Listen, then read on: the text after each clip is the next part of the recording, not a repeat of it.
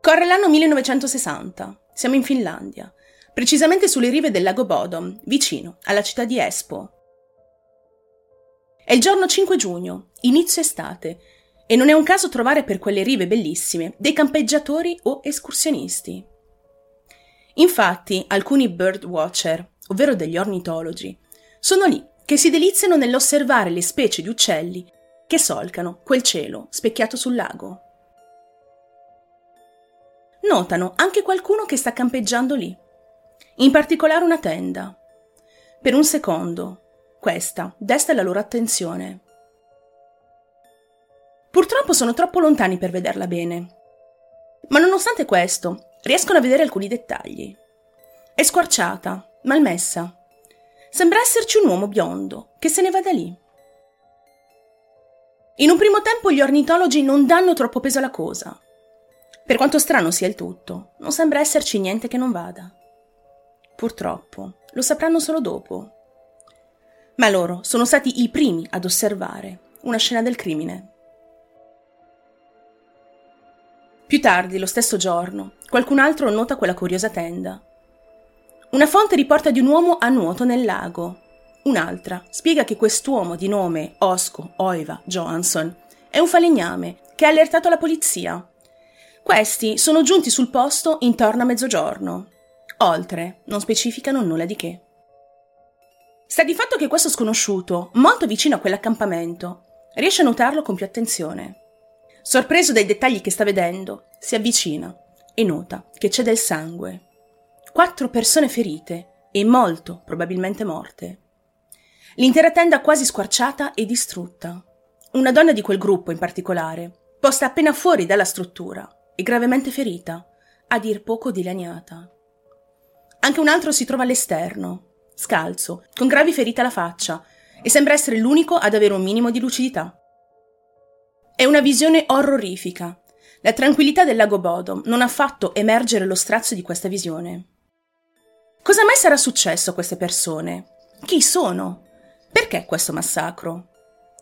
Loro sono quattro amici, due ragazze e due ragazzi. Solo uno di loro è sopravvissuto. Si tratta quindi di un triplice omicidio. Le autorità sono state chiamate tempestivamente. Le volanti raggiungono le rive del lago e provvedono ad analizzare la scena del crimine. È evidente che si tratti di un omicidio, perché i danni riportati dalle tre vittime sono inequivocabili. Qualcuno li ha feriti a morte, con un oggetto contundente. Ciò che emerge da questa ricerca lascia alquanto perplessi. Sono evidenti segni di aggressione, oltre che di accoltellamento. Due dei quattro sono rimasti dentro la tenda e hanno riportato minori danni. La ragazza, posta all'esterno, ritrovata persino mezza nuda, ha talmente tante ferite che si pensa siano state, alcune di queste, inflitte anche dopo l'effettiva uccisione. Sembra che lei sia stata di particolare interesse per l'assassino, molto probabilmente anche la ragione per cui si è scatenata questa furia bestiale. Eppure non è così scontato pensare anche ad una rapina, perché mancano diversi oggetti appartenuti ai ragazzi, come del denaro e piccoli beni di valore, oltre alle chiavi delle motociclette dei giovani. Forse il responsabile è fuggito via con quei veicoli. Ma questi, in realtà, sono ancora lì.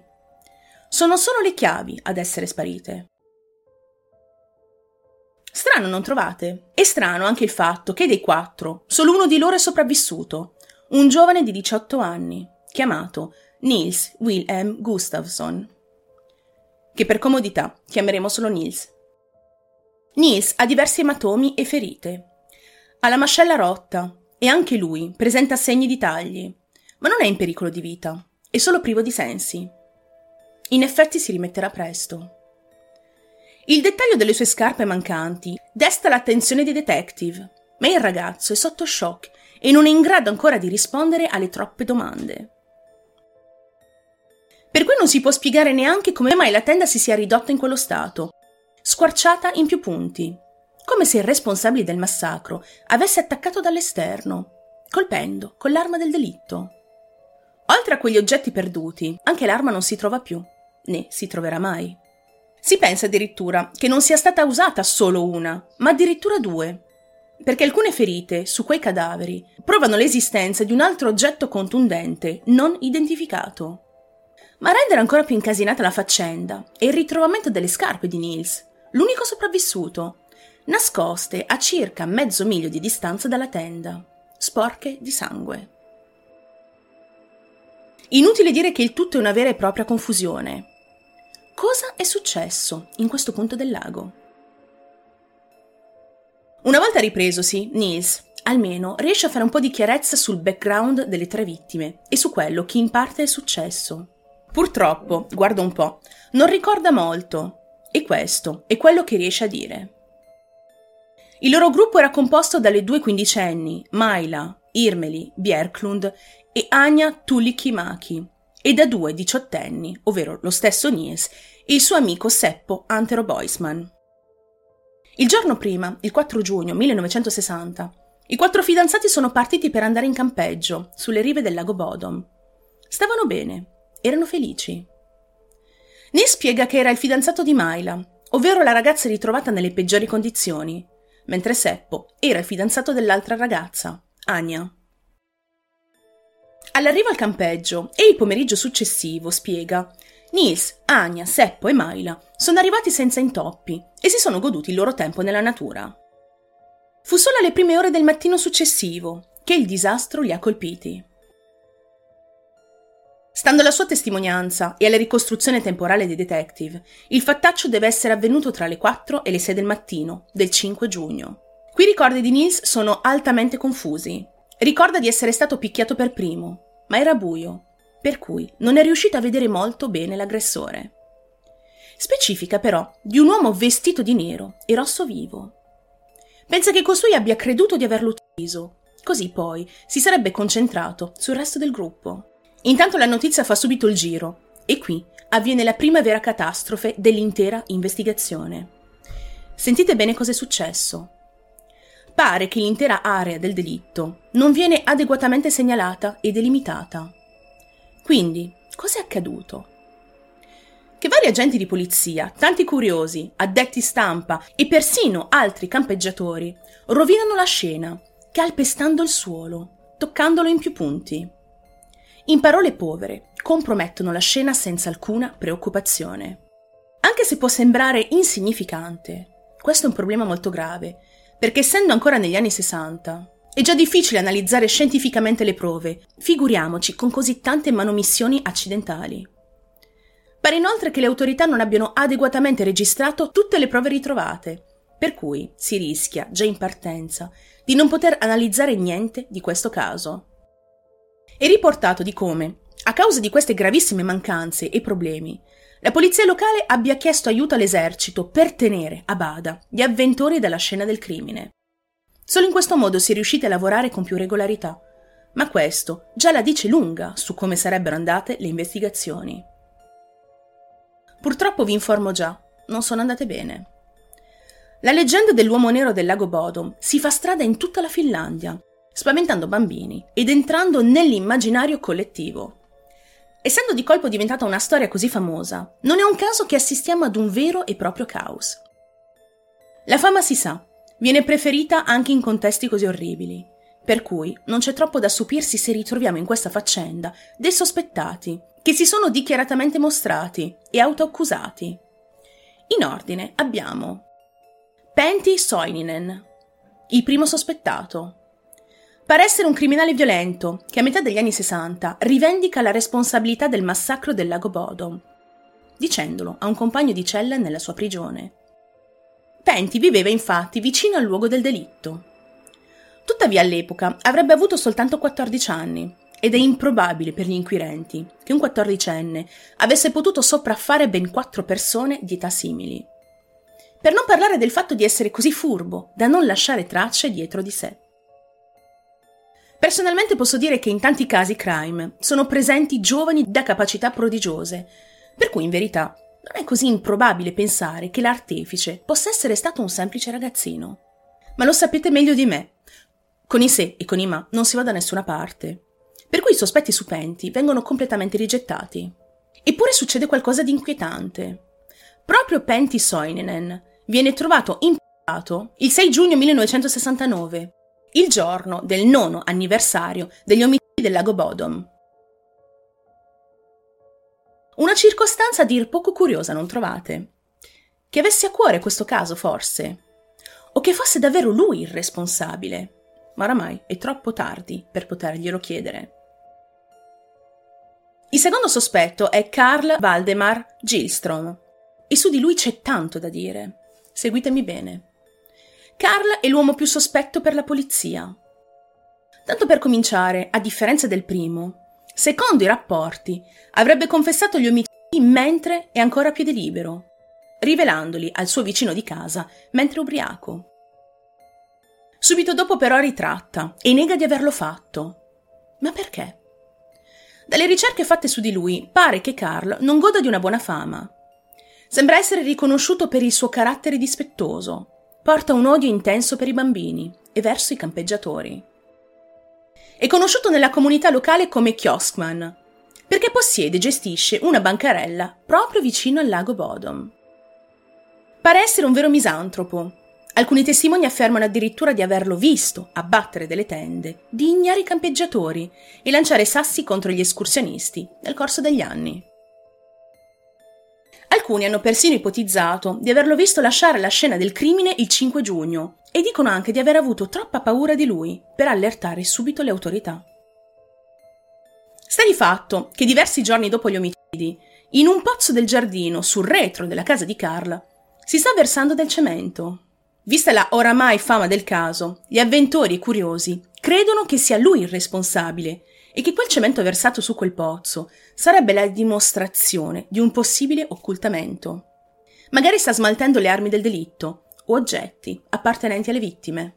Stranamente la polizia non ha mai seguito questo dettaglio, perché ha tutta l'aria di essere solo un pettegolezzo e non di più.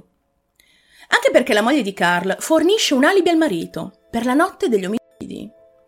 Lei sostiene che Carl fosse stato a letto per tutta la notte, ma verrà fuori, in seguito, che lei è stata minacciata da questo Carl, il quale le ha detto che l'avrebbe uccisa se lei lo avesse implicato negli omicidi. Quindi è stata costretta a fare questa testimonianza. Ma sarà vera? Capite bene come sia facile puntare il dito su quest'uomo, sicuramente particolare e pericoloso. Anzi, sembra incastrarsi talmente bene con il caso da quasi non far venire più dubbi. Ma è veramente così. Un uomo burbero che odia tutto e tutti, che minaccia la moglie e gli avventori. Può essere il responsabile di un triplice omicidio? Potrebbe essere, ma è così scontato. In effetti alcuni locali dicono di averlo visto tornare a casa nelle prime ore del mattino del 6 giugno ma come detto prima, hanno avuto talmente tanta paura che non sono riusciti a dirlo in tempo alla polizia. Di sicuro c'è un grosso alone di mistero su questo individuo e non bisogna perderlo d'occhio. Magari non è davvero lui il responsabile, ma è probabile che abbia visto qualcosa vivendo lì. Tuttavia, il possibile coinvolgimento di Carl, in questo caso, finisce presto, perché come il precedente sospettato, Pentti Soininen, anche Carl si toglie la vita per giunta nello stesso anno, il 1969, il nono anniversario della tragedia. La dinamica del suicidio è da ricollegarsi ad uno scambio tra lui e un suo amico. Praticamente Carl avrebbe detto a questo amico di essere davvero lui l'artefice di quell'assassinio, ma il suo interlocutore non gli ha mai creduto. Carl allora avrebbe chiesto cosa fare per dimostrare la sua stessa colpevolezza e l'altro gli avrebbe detto queste parole. Dovresti annegarti, perché trascorrerai il resto della tua vita in prigione. Poche ore dopo, Carl Gilstrom torna al lago Bodom, dove si annega. Le sue probabili verità sono morte insieme a lui. Il terzo grande sospettato è Hans Assmann, una presunta spia segnalata dal KGB. Se questo nome vi risulta familiare è perché ne abbiamo parlato nel caso dell'omicidio di Tulilati. Vi lascio il link del video se siete curiosi. In quel caso, come in questo, paiono esserci dei collegamenti, o comunque presentano storie in parti simili. Ma restando nelle indagini del lago Bodom, vi racconto un episodio allarmante che ha destato l'interesse delle autorità nei confronti di questo uomo. Praticamente il 6 giugno del 60, il nostro Hans arriva all'ospedale chirurgico di Helsinki in uno stato estremamente delirante I suoi vestiti erano imbrattati di macchie rosse. Parla in modo incoerente e le sue unghie sembravano nere e sporche. Facendo al triplice omicidio e in uno stato a dir poco delirante. Pare che Hans abbia finto di essere privo di sensi per manipolare i medici affinché lo vedessero più velocemente degli altri pazienti. Quando il suo piano non funziona, Hans diventa ostile nei confronti del personale e successivamente gli è stato ordinato di andarsene. Tutto molto strano, vero? E come se non bastasse, in questo caso Hans si fa sempre più presente, con il dettaglio dei capelli biondi. Se vi ricordate all'inizio, qualcuno aveva visto andare via dalla tenda dei quattro un uomo dei capelli biondi. Ed è interessante notare di come Hans aveva dei lunghi capelli biondi al momento degli omicidi. Ma quando queste informazioni sono diventate di dominio pubblico, secondo quanto riferito, l'uomo si sarebbe rasato i capelli, rendendosi completamente calvo. Ancora più strano, perché prima sarebbe andato all'ospedale, mostrandosi nel modo più eccentrico possibile, per poi nascondersi da tutto e da tutti? Già nell'altro video abbiamo parlato di come fosse una persona alquanto bizzarra e che il suo comportamento, forse, non è da considerare proprio collegato al caso in questione, ma non si può fare a meno di notare tutti questi dettagli. Anche perché Hans, ai tempi, viveva nella zona del lago e il suo comportamento nei periodi delle indagini lo rende altamente sospettoso. Alcuni detective credono che sia coinvolto in questa storia, ma che non fosse il diretto responsabile. Magari solo un complice, magari una persona un po' svampita che ha visto cose crudeli. Ma su di lui non si indaga più di tanto e in sostanza è l'ultimo sospetto dell'intera indagine. Avete capito bene.